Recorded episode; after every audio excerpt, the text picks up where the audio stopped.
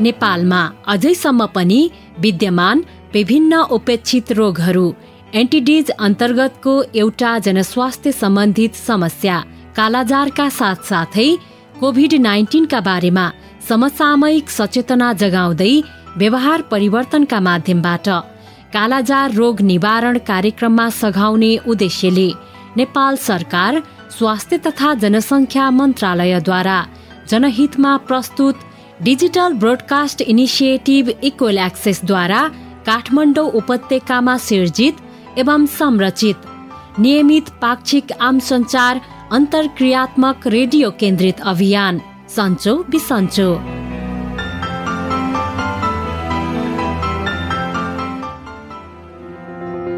नमस्कार नियमित पाक्षिक रेडियो लहर सन्चो बिसन्चोको यस नयाँ भेटघाट र भलाकुसारी मञ्चमा तपाईँ प्रिय सहभागी श्रोतालाई स्वागत गर्छौँ। म उपेन्द्र। र म अचला। सन्चो बिसन्चो रेडियो लहरको यस पछिल्लो प्रस्तुतिमा सधैँ जस्तै उपेक्षित रोग कालाजार र वर्तमान समकालिक जनस्वास्थ्य सम्बन्धी अर्को सवाल एवं सरोकार कोभिड नाइन्टिनका बारेमा केन्द्रित रहेर देशभरिका सहभागी श्रोतालाई जानकारी गराउनका लागि प्रत्येक पल्ट जस्तै आज पनि हामी आएका छौं। आज कार्यक्रम लहरको बाहन्नौ खण्ड। सहभागी श्रोता सबैभन्दा पहिले त यस वर्षको लोकपर्वहरू दसैँ तिहार र छठको अन्तसँगै हिउँद हेमन्त ऋतुको यो सुरुवाती यामसँगै सम्पूर्ण सहभागी श्रोताहरूको स्वास्थ्य लाभको नियमित कामना गर्दै प्रस्तुतिको सुरुवातमा घरदेश परदेश सबैतिर रुचाइएको सन्चो बिसन्चोलाई लमजुङ गण्डकी प्रदेशबाट हाम्रा सहभागी श्रोताले आइबिआर मार्फत रेकर्ड गराउनु भएको यो सन्देश। नमस्कार मेरो नाम राम पाण्डे लमजुङबाट बोल्दैछु। लमजुङको दुर्दी गाउँपालिका अरू नम्बर चार नौथाबाट बोल्दैछु। कन्जर्भेसन जोस कार्यक्रम चाहिँ मैले पहिले पहिले निरन्तर सुन्ने गर्थेँ र अहिले भने चाहिँ रेडियो बन्दीपुरबाट यो कार्यक्रम सुनेको छैन। रेडियो नेपालबाट सुन्ने गरेको छु। हरेक शनिबार दिउँसो बाह्र बजे समाचारात्मक यो कार्यक्रम आउने गर्छ रेडियो नेपालमा। कार्यक्रम के निकै राम्रो छ। यो कार्यक्रम अझै यसरी आइरहोस् भन्न चाहन्छु। निरन्तरमा विषय चाहिँ कार्यक्रम अझै यसै गरी अगाडि बढ्दै जाओस्। सहभागी श्रोता मानव जीवन र मानव सभ्यतालाई चुनौती दिने विभिन्न रोगहरू विरुद्ध हाम्रो देशको पूर्वी कोशी भेगको एउटा पालिकाले आफ्नो र छरछिमेकको बस्तीभित्र सृजनात्मक र रचनात्मक ढंगले विकासका विभिन्न कार्यकलापहरू कार्यान्वयन गर्दै एउटा नमूना उदाहरण प्रस्तुत गरिरहेछ। देशका सात सय त्रिपन्नै पालिकाहरू मध्येकै कोशी भेगको मानेभन्ज्याङ पालिकाका हाम्रा सहकर्मी पात्रहरू आफ्नो बस्तीका नागरिकहरूका स्वास्थ्यप्रति चेतनशील हुँदै रचनात्मक ढंगले प्राथमिकताका साथ योजनाहरू बुन्छन् अनि थोरै बजेटमा प्रभावकारी ढंगले समुदायका बाल बालिका प्रौढ महिला युवा त्यसै गरी शारीरिक अपाङ्गता भएका वर्गसम्मको सुरक्षा कल्याण र विकासका लागि प्रतिबद्ध छन्। पूर्वी नेपाल कोशी भेगको मानेभन्ज्याङ पालिका क्षेत्रबाट सुरु भएको कालाजार लगायत विभिन्न उपेक्षित रोगहरू विरुद्धको सामुदायिक सामाजिक सशक्तिकरण अभियान केन्द्रित जनस्वास्थ्य प्रवर्धन गतिविधि र ती कार्यकलापहरूको तस्विर उतारिरहेको कार्यक्रम सन्चो बिसन्चो रेडियोहरूबाट सुन्दा सुन्दै देशभरिका अरू पालिका र ओडाहरूमा समेत यस अभियानको प्रभावकारितालाई स्वीकार्दै यसको लहर फैलिएको छ। स्थानीय गाउँ तथा नगरपालिकाहरू आफू निकटको युवा क्लब र स्थानीय रेडियोहरूको सहकार्यमा सडक नाटक सोसल मिडिया र जनहितकारी रेडियो सन्देशहरू र स्रोत व्यक्तिहरूको अन्तर्वार्ता प्रस्तुत गरिरहेका छन्। अब सुनौ यसपल्ट हाम्रा तिनै परिचित जागरिला साथीहरू कहाँ पुगेका छन् त? अनि के गर्दैछन्? जाउँ सँगै सँगै हाम्रा प्रिय सहकर्मीहरूको बस्तीको नयाँ गतिविधि थाहा पाउन। नमस्कार नगरपालिकाका स्वास्थ्य संयोजक भोजराज सर। नमस्कार नमस्कार जोगमायाजी। बिहानै दस बजे नै पो पालिका आउनुभएछ त। केही काम थियो कि? हजुर तपाईँसँग एउटा सानो सल्लाह गरौँ कि भनेर नि सर? भन्नुहोस् न जोगमायाजी के कुरामा सल्लाह गर्नु पर्यो भनेर। तपाईँले हरेकचोटि ल्याएको प्रस्ताव त राम्रो अनि हितकारी हुन्छ सबैजनाको लागि। अब सरले त थाहा पाउनु नै भयो होला कि इटरी इनरुवा धरान सुनसरी र तल बेसीतिर पत्रकारहरूलाई सहभागी गराएर डेङ्गु र कालाजार विरुद्ध अन्तर्क्रियात्मक कार्यक्रम भएको थियो भनेर। हजुर थाहा पाएको थिएँ। हो हाम्रो धनकुटा जिल्लामा पनि त्यस्तै कार्यक्रम आयोजना गर्ने कि भनेर नि सर। हाम्रो धनकुटा जिल्लाका पत्रकार साथीहरूलाई बोलाएर। कस्तो राम्रो प्रस्ताव लिएर आउनुभएको जोगमायाजी? मैले पनि आफू पालिकाको स्वास्थ्य संयोजक भएको नाताले यस्तै खालको कार्यक्रम गर्ने कि भनेर सोचि नै रहेको थिएँ। अझ यस्ता नेग्लेक्टेड ट्रपिकल डिजिजलाई त निर्मूल नै गर्नुपर्छ। अँ हो नि सर। कस्तो राम्रो कुरा सोचिरहेको रहेछ नगरपालिकाले त। हो नि जोगमायाजी। तपाईँले यो प्रस्ताव राख्नुभएको छ भनेर म आजै पालिकाको बैठकमा प्रस्ताव गर्छु। फेरि यस्तो राम्रो र जनचेतना फैलाउने कामको लागि त हाम्रो पालिका सदैव तयार रहन्छ। हो नि सर। आफ्नो गाउँठाउँमा स्वास्थ्यका कुरा जति धेरै फैलाउन सकियो त्यति नै धेरैजना व्यक्तिहरूले थाहा पाउँछन् र कालाजार डेङ्गुको सङ्क्रमणबाट बच्नका लागि सतर्कता अपनाउँछन् नि। एकदमै सही कुरा गर्नुभयो तपाईँले। यसपालिको धानको बाला एकदमै सही तरिकाले उम्रिए चाहिँ। सरको यो बानी चाहिँ मलाई साह्रै मनपर्छ। एउटा कुरालाई अर्को कुरासँग कति मजाले जोडिदिनुहुन्छ। अब तपाईँले कुरा नै त्यस्तै गर्नुभयो। हुन त हो सर। यसपालि चाहिँ धान एकदमै मजाले फलेको छ। धेरैजना यो कुराले गर्दा खुसी छन्। हो त नि। अर्को खुसीको कुरा पनि छ। के कुरा हो सर? अब के भनेदेखि नि जोगमायाजी? हिउँदा आउँदैछ। जाडो नि बढिरहेको छ। अनि जाडो बढेपछि लामखुट्टे आउन कम हुँदै जान्छ। अनि डेङ्गुको जोखिम पनि कम हुँदै जान्छ। अनि यो खुसीको कुरा भएन त? एकदमै घतलाग्दो कुरा गर्नुभयो सर तपाईँले। हुन पनि हिउँदसँगै डेङ्गुको जोखिम पनि कम हुँदै जान्छ। नत्र त अहिले सबैजना कस्तो त्रासमा छन्। त्यही भएर हामीले जनचेतना फैलाउँदै गर्दा आफू पनि सुरक्षित भएर जनचेतना फैलाउनु पर्छ अझ अर्को एउटा नयाँ चर्चा पनि आएको छ। हाम्रो जनस्वास्थ्य क्षेत्रका अब यस्ता सरुवा सङ्क्रामक र उपेक्षित रोगहरूसँगै यस्तै रोगहरू मुटु मृगौला उच्च रक्तचाप मधुमेह रोगको बारेमा पनि गतिविधि गर्न खोजिरहेका छौँ है पालिकाबाट। ओहो कस्तो राम्रो। मैले पनि केही समय अघि एउटा रेडियो कार्यक्रम कामनामा यस्तो जानकारी सुनेको थिएँ। फेरि पालिकाले गर्ने काममा म सदैव सहयोगीको रूपमा लागिरहनेछु सर। अनि सबैलाई सरसफाइ र स्वच्छतामा एकदमै ध्यान दिनुपर्छ भनेर भनिरहेको हुन्छु। ल त सर अहिले म लाग्छु। बरु के निर्णय हुन्छ बैठकमा? खबर गर्नुहोला। हुन्छ जोगमायाजी म खबर गर्छु। तर तपाईँ ढुक्क हुनुहोस्। कार्यक्रम गर्छौँ हामी। बरु कार्यक्रमको सहजकर्ता तपाईँ नै हुनुपर्छ है। भइहाल्छ नि सर। ल त सर अहिलेलाई म लागेँ। हस् त नमस्कार सर। नमस्कार नमस्कार।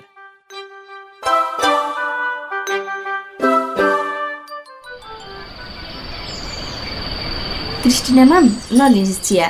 हस् धन्यवाद रीताजी अनि डाक्टर रोबर्ट सर कता जानुभयो नि। अघि भान्साको झ्यालबाट हेर्दा त यही तपाईँसँग कुरा गरिरहेको देखेको थिएँ। अब तपाईँलाई थाहा भएको कुरा नै त हो रीताजी। मेरो श्रीमान डाक्टर रोबर्टको बानी त उहाँ हिमाल पहाडको फोटो खिच्न पाएपछि कतिखेर कहाँ पुग्नुहुन्छ थाहै हुँदैन। अहिले पनि उहाँ डाँडामा गएर सनसेट भएको फोटो खिचेर आउँछु।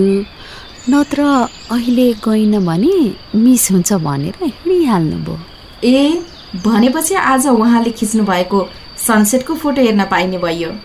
अझ अस्ति माने भन्ज्याङबाट सोलुखुम्बु जिल्लाको पत्ताले भन्ने ठाउँ घुम्नको लागि गएका थियौँ। उहाँले त्यहाँबाट प्रष्टै देखिने विश्वकै सबैभन्दा अग्लो हिमाल सगरमाथाको फोटो कति खिच्नुभयो भयो। ए हो र? पातलीसम्म नै पुग्नुभयो। पुग्यौ नि साह्रै मनोरम र सुन्दर रहेछ। मोहितै बनाउने खालको रहेछ पत्ताले त। ए डाक्टर रोबर्ट सरलाई घुम्न र स्वास्थ्यका विषय भएपछि जहाँ पनि पुग्नुहुन्छ। अँ हो। उहाँलाई हिमाल पहाडको फोटो खिच्न र भेक्टर बर्न डिजिजको विषयमा एकदमै चाख लाग्छ। त्यसमाथि पनि नन ट्रपिकल रोगहरू कालाजार हात्ती पाइले डेङ्गुको बारेमा त सधैँ अनुसन्धान गरिरहनुहुन्छ। अझ उहाँले त नेपाल भारत र बङ्गलादेशमा भएका यी रोगहरूको बारेमा दुई महिना अफ्रिकामा गएर पनि आफ्नो अनुभव सुनाउँछु भनेर पनि भन्दै हुनुहुन्थ्यो। हो त नि अनि पतालीसँगै मलाई त माने भन्ज्याङको हाट पनि साह्रै राम्रो लाग्यो। कति ठुलो अनि व्यवस्थित तरिकाले हाट लगाउनु हुँदो रहेछ। सफा पनि अनि सबैजनाले मास्कको प्रयोग पनि गर्नु हुँदो रहेछ। त्यो त हो क्रिस्टिना म्याम हाट त माने भन्ज्याङको एकदमै राम्रो छ। तर हाम्रो रामेछापको हाट बजार पनि कम छैन है। हरेक बिहिबारको दिन बिहिबारे हाट लाग्छ हाम्रो रामेछापमा।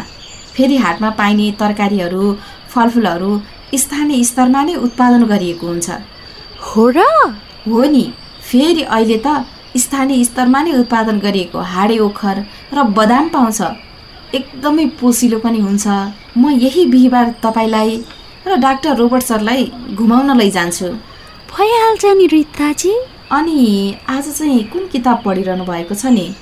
डाक्टर भगवान कोइरालाको हृदय भन्ने किताब पढिरहेको छु। स्वास्थ्यसँग सम्बन्धित छ।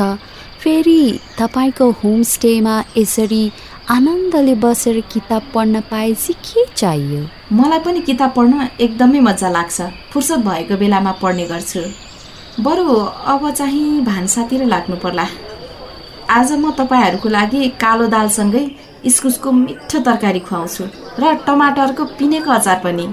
ए भइहाल्छ नि। फेरि डाक्टर रोबर्टले तपाईँको खाना पकाउने सिपको कस्तो तारिफ गर्नुहुन्छ? त्यो त उहाँको महानता नै हो नि। बरु जाउँ भित्रै भान्सा। हुन्छ हुन्छ जाऊ न।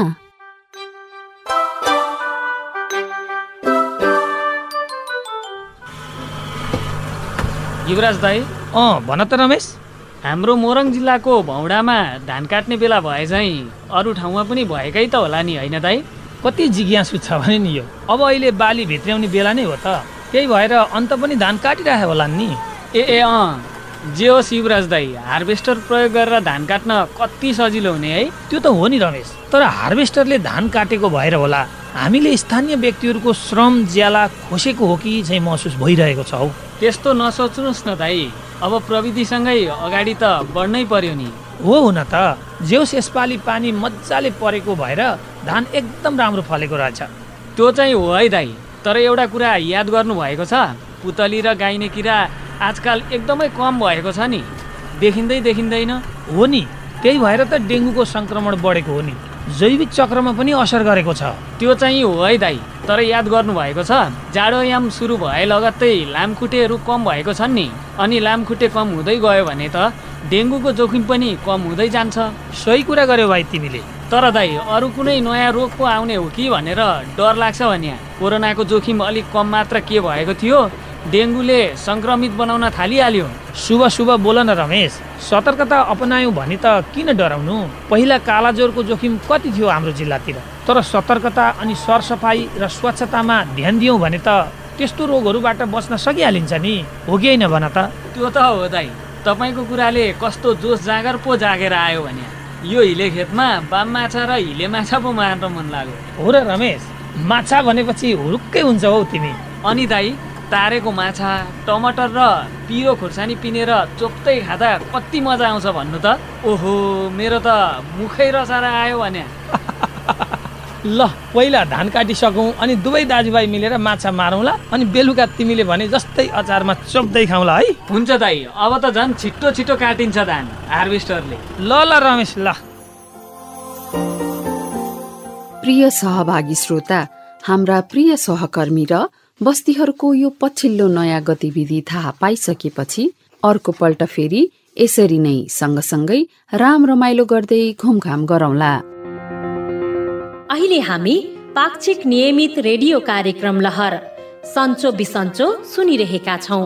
रेडियो कार्यक्रम लहर सन्चो बिसन्चो रेडियो नेपाल राष्ट्रव्यापी एफएम फ्रिक्वेन्सीहरू क्रमशः नाइन्टी एट हन्ड्रेड र हन्ड्रेड थ्री मेगा विभिन्न मिडियम वेब फ्रिक्वेन्सीहरू र W W W dot radio Nepal dot gov dot एनपीबाट online मार्फत अनि शनिबार अपरान्न सवा बाह्र बजेदेखि नियमित पाक्षिक अन्तरालमा सहभागी भई सुन्न सकिन्छ। सहभागी श्रोता रेडियो कार्यक्रम लहर सन्चो बिसन्चोमा हामीले बरोबर उपेक्षित रोगहरू भनी उपेक्षा गरिएका रोगहरूको निश्चित समूहलाई चिनाउँदै आएका छौँ। जसलाई अङ्ग्रेजीमा नेग्लेक्टेड ट्रपिकल डिजिजेज भनेर वर्गीकृत गरिएको छ। यसभित्र बहुला जनावरहरूबाट हुने रेबिज लगायतका सर्पदम्स लगायत अरू किटाणुहरू जस्तै झिङ्गा लामखुट्टे बुसुना र अरू किरा तथा परजीवी जुकाहरू र जनावरहरूको माध्यमबाट हुने भेक्टर बर्न र जुनोसिस रोगहरू पर्दछन्। पृथ्वी भूमण्डल र ब्रह्माण्डमा विभिन्न कालखण्ड जैविक विविधता र द्रुत प्रविधि विकासले गर्दा पर्यावरणीय वातावरणीय क्षेत्रमा अनौठो र अकल्पनीय परिवर्तनहरू आएको महसुस गरिएको छ। हामीले ozone layer depletion global warming pollution contamination प्रदूषण विकिरण जनघनत्वको वृद्धि र सहरीकरण सँगसँगै अङ्ग्रेजीमा नयाँ शब्दावली क्लाइमेट चेन्ज अर्थात् जलवायु परिवर्तन सुन्न र भोग्न थालेका छौँ। यसै सिलसिलामा विभिन्न जनस्वास्थ्य विरुद्धका रोगहरूको आआफ्नो स्वरूप र स्वभाव बदलिएको अनुभव गरिएको छ। र के भेक्टर बन के नेग्लेक्टेड डिजिजेज? यिनीहरूले पनि कतै नयाँ प्रवृत्ति र प्रकृति पो धारण गरिरहेका छन् कि? यसै जिज्ञासा र कौतूहलतामा नेपाल हेल्थ रिसर्च काउन्सिलमा कार्यरत प्रमुख अनुसन्धान अधिकृत डाक्टर मेघनाथ धिमालसँग यिनै उपेक्षित कहलाइएका र उन्मूलन हुनका लागि विश्व स्वास्थ्य संगठन डब्लुएचओ लगायतका विश्वव्यापी संस्थाहरूले प्रयास गरिरहेको र सहस्राब्दी विकास लक्ष्यमा स्पष्ट रूपमा सम्बोधन गरिएको यस महत्वपूर्ण सवाल सरोकारको बारेमा यो संवाद गरेका छौं। जलवायु परिवर्तन अर्थात् क्लाइमेट चेन्ज र किटजन्य रोग नेग्लेक्टेड ट्रपिकल डिजिज अथवा भेक्टर बर्न डिजिज मध्ये कालाजार र जलवायु परिवर्तनको के अन्तर सम्बन्ध छ र?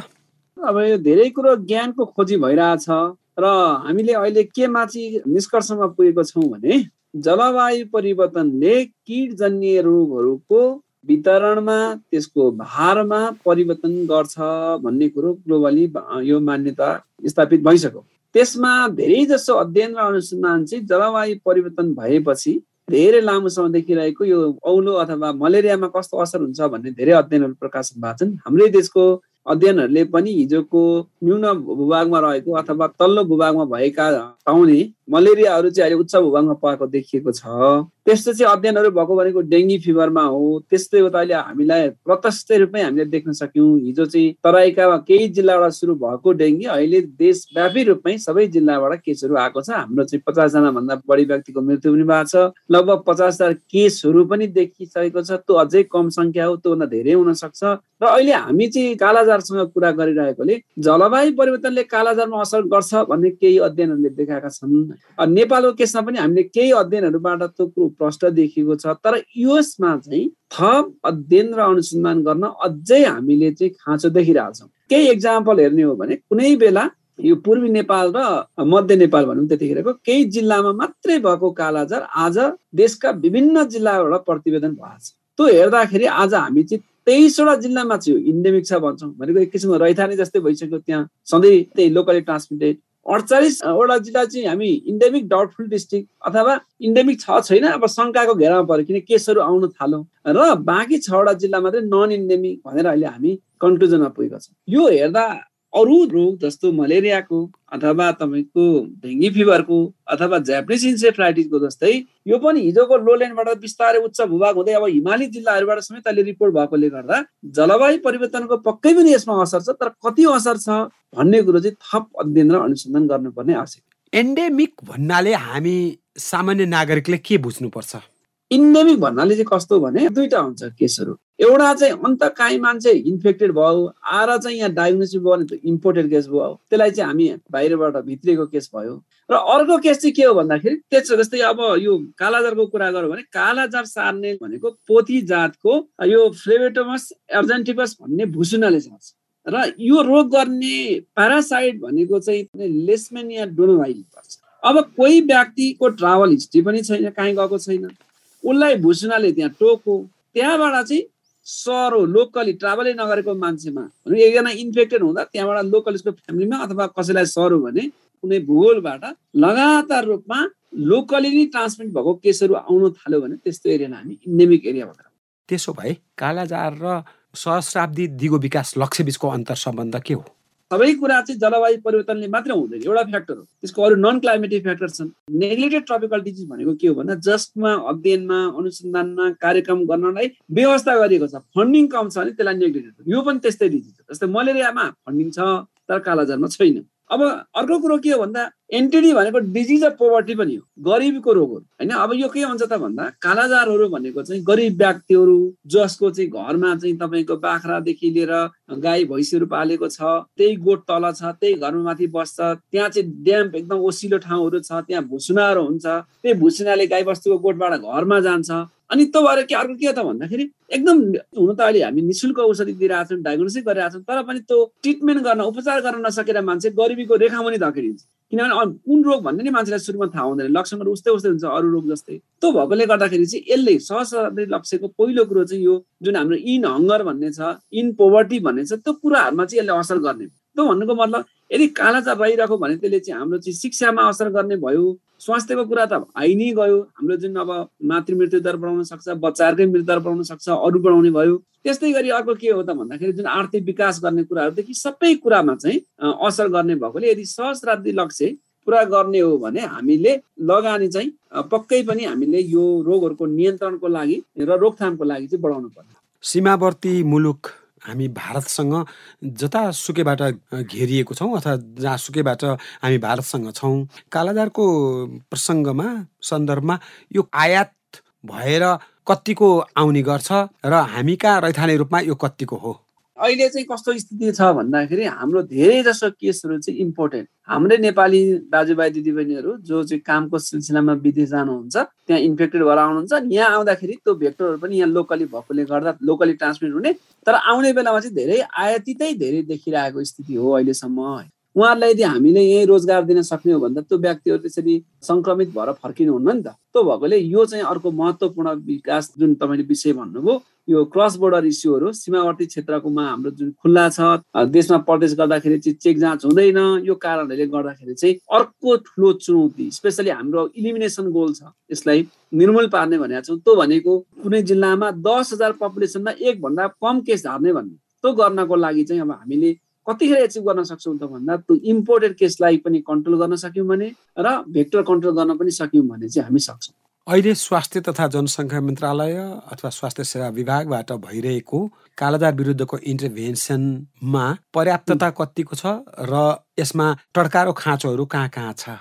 एउटा चाहिँ हामी स्वास्थ्य भनेपछि जहिले पनि स्वास्थ्य मन्त्रालयको मात्रै भन्छौँ। अब यो रोग चाहिँ कस्तो हो भने स्वास्थ्य मन्त्रालय बाहेक अरू मन्त्रालयको जुन हामी हेल्थ इन अल पोलिसी भन्छौँ होइन अब यो चाहिँ शिक्षासँग पनि गाँसेको छ खानेपानीसँग पनि गाँसेको छ महिला विकास सम्बन्ध पनि गाँसेको कुराहरू छ।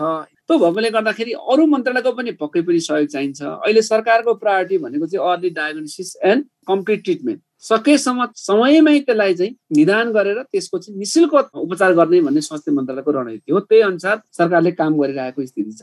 दोस्रो भनेको चाहिँ एकीकृत रूपमा चाहिँ यो भेक्टरको व्यवस्थापन कसरी गर्न सकिन्छ? त्यो भनेको त स्वास्थ्य भन्दा बाहिरको सेक्टर जस्तै अब एनिमल सेक्टरको पनि रोल हुने भयो भनेको मतलब कृषिहरूको अरूको होइन त्यो सबैसँगको एकीकृत रूपमा चाहिँ भेक्टरको व्यवस्थापन गर्ने अर्को तपाईँको अर्को चाहिँ यो डिजिजको र सँगसँगै चाहिँ तपाईँको भेक्टरको सर्भिलेन्स गर्ने। जसले गर्दा टाइमली डायग्नोसिस गरेर भेक्टर छ भने त्यसलाई हटाउन सकियो भने अथवा मान्छेलाई उपचार गर्न सक्यो भने राम्रो हुन्छ भन्ने।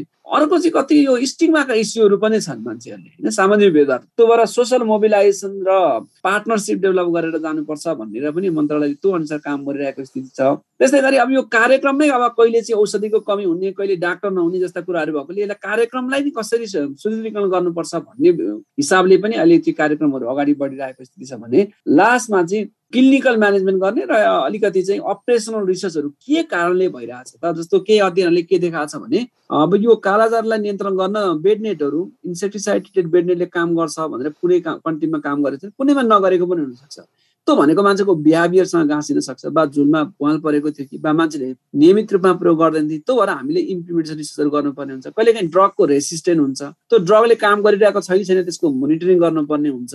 त्यस्ता कुराहरू चाहिँ स्वास्थ्य तथा जनसङ्ख्या मन्त्रालयले अहिले अगाडि बढाइरहेको छ तर त्यसमा यति भन्दै गर्दाखेरि सबै यथेष्ट छ भन्ने होइन। यसलाई अझ थप सुदृढीकरण गर्ने र क्रस बोर्डर इस्युहरूमा पनि हामीले चाहिँ विभिन्न हाम्रो छिमेकी देशहरूसँग चाहिँ पार्टनरसिप डेभलप गरेर जान सक्यौँ भने चाहिँ एउटा एमओयू पनि भएको छ कि अब यो सबै कन्ट्रीहरूबाट इन्भेस्ट गर्ने साउथ इस्ट एसिया रिजनको भन्ने त्यसरी चाहिँ हामी पार्टनरसिपमा अगाडि बढ्यौँ भने चाहिँ यसलाई चाहिँ साँच्चै नै हामी इलिमिनेट गर्न सक्छौँ। नमस्कार भैया की छै त हाल खबर सब? बाहरे सुतल छी की भेल? आ भौजी कहाँ है त? के छी? ए महिला स्वास्थ्य स्वयं सेविका बौआ छै। भौजी कनी मकई ल के बाजार दिसन गेल छै। हम त की बोखार लगला सेहो चौदह पंद्रह दिन भ गेल। मनो घूमैत रहैया। खाय के सेहो मन नहीं करैया तही से सुतल छी। आओ न बौआ कुर्सी खींच के बैठू न। हाँ भैया त लेटो गेल जका बुझाइ छी हमरा। त कुछ दवाई खैली? स्वास्थ्य संस्था में जचाबो नहीं गेली त। नहीं बउआ साधारण बोखार दू चार दिन अलै अपने जाए कह के सोचले छली कठिनाई हुए जेना बुझाइय रोग के मठेरा आ नुकावे के नहीं चाही भैया। हमरा नहिरा में फुआ के सेहो एक महीना पहले पंद्रह सोलह दिन तक अही जका बुखार लगला पर अस्पताल गेल थे उनका त काला जार लागल रहलै। धन्य जे उपचार के बाद ठीक भ गेल थिन स्वास्थ्य कर्मी कहैत रहे जे कुछ दिन आरो लेट होते त अवस्था आरो गंभीर भ जैतै। रोग से हो कोन कोन होइ छै? अहाँ के भौजी के एबते हम सेहो स्वास्थ्य संस्था जाए बौआ। परेशान न हो भैया। काला जार भी भेल होते तैयो कनी दिन अस्पताल भरना भ के उपचार करेला पर ठीक भ जाय छै आ काला जार के जांच सब प्राथमिक स्वास्थ्य केंद्र आ सरकारी अस्पताल सब में निशुल्क होय छै साथे सब उपचार सेहो निशुल्क होय छै एको गो पैसा नहीं लगे छै साथे नेपाल सरकार काला जार के रोगी सब के उपचार के लागी टोकले सरकारी अस्पताल सब में आवत जावत के लागि यातायात खर्च बापत दू हज़ार रुपैया सेहो दैत छैक। धन्यवाद बौआ, कते बेसी जानकारी छै कहाँ के ए, सरकारी व्यवस्था सेहो कतेक नीक छैक। रोगी के अपन पैसा सेहो नहीं लगे छैक, उपचार सेहो भ जाय छैक। आइए अहाँ के भौजी के अबिते हम खाना खा के जाय छी स्वास्थ्य संस्था। हाँ त रोग के मठेरा या नुकाबे के नहीं चाही समय में उपचार कैला पर ठीक भ जाय छै आ भैया काला जार एक किसिम के भूसना के कटला से सर वाला रोग भेला से अपन घर अंगना माल जाल के गोर हमेशा सफा राख पड़े छै साथे व्यक्तिगत सर सफाई में सेहो ओतबे ध्यान देव पड़े छै कार्यक्रम सन्चो बिसन्चोमा आफ्नो विचार र पृष्ठपोषणका लागि दुईवटा आइभीआर टोल फ्री नम्बरहरू क्रमशः एनटिसी प्रयोग गर्ने सहभागीका लागि सोह्र साठी शून्य एक शून्य शून्य सात शून्य एक र एनसेल प्रयोग गर्ने सहभागीका लागि अन्ठानब्बे शून्य पन्ध्र एकहत्तर सात आठ नौमा आफ्नै स्वरमा रेकर्ड गराउन सक्नुहुन्छ। रेकर्ड गराउँदा आफ्नो नाम पालिका र ओडा सहित बताएर आफ्नो विचार रेकर्ड गराउनुहोला। सम्झनाका लागि दुईवटा आइभीआर टोल फ्री नम्बरहरू फेरि एकपटक क्रमशः एनटिसी प्रयोग गर्ने सहभागीका लागि सोह्र साठी शून्य एक शून्य शून्य सात शून्य एक र एनसेल प्रयोग गर्ने सहभागीका लागि अन्ठानब्बे शून्य पन्ध्र एकहत्तर सात आठ नौ। सहभागी श्रोता आज प्रस्तुत यिनै अन्तर्वस्तु र डाक्टर मेघनाथ धिमाल लगायतसँगको अन्तर्क्रियात्मक संवाद सँगसँगै रेडियो कार्यक्रम लहर सन्चो बिसन्चोको यस बाहुन्नौ खण्डबाट कार्यक्रम संरचना सहकर्मीहरू सविन निरोसन र दिनेशसँगै म उपेन्द्र। अनि म अचला बिदा माग्छौ। अर्को पल्ट यसै समयमा फेरि पनि यसै गरी भेटघाट गर्न आउने नै छौ नमस्ते।